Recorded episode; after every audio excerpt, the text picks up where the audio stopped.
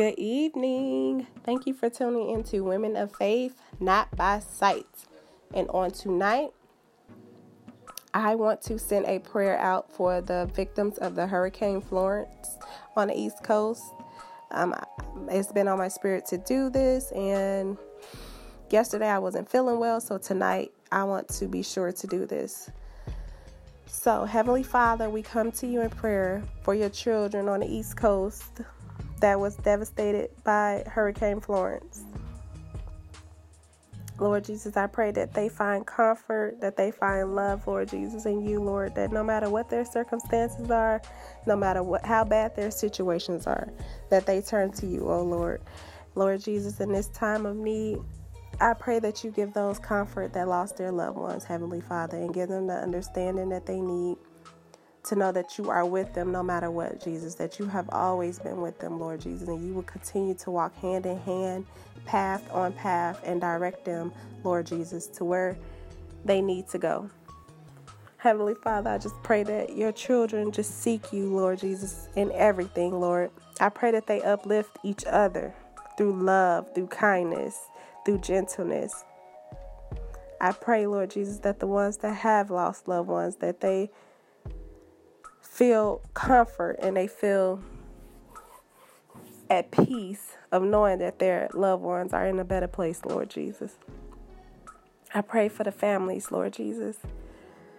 I pray I just pray for everyone that was in the path of Hurricane Florence and that just lost everything, Lord Jesus. But with losing everything, they did not lose their breath. They did not lose themselves. They are able to be here another day and I just pray that they just find comfort in just knowing that simplicity of life.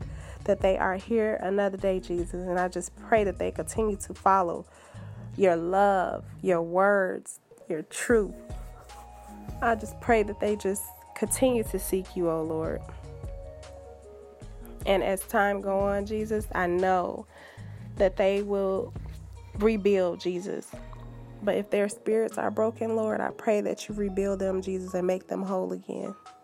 In the mighty Son's name, Jesus Christ. Amen. And I have two scriptures that I want to read. The first scripture is from Proverbs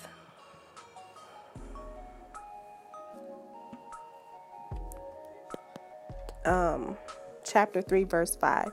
Trust in the Lord with all your heart and do not lean on your own understanding. Amen. And the second one is coming from Galatians chapter 5, verse 22.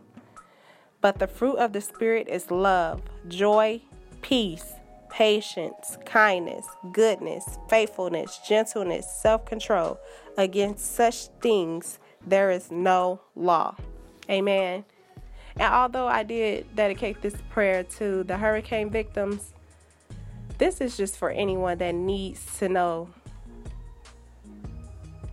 that God is at work in their lives this is just for anyone that's going through something around the world that's going through devastation around around the world it's been so many um, weather devastations that has happened that has lo- that has left people without necessities and lost their loved ones. So they're still trying to rebuild. So this is for everyone from america to south america to hawaii to Israel, anyone that's feeling the need of losing your home, losing your loved ones to tragedies, to weather devastation. This prayer is also for you. And I just pray that it reaches you. And I pray that you find comfort in knowing that God is always with you. God is going to see you through. God is going to carry you through no matter what. It may not seem like it at that moment, and you might lose hope and faith, but always hold on to your faith and believing that God will and trust Him. Trust God at all times. And we will be back here Wednesday to record. And as always, blessings and love.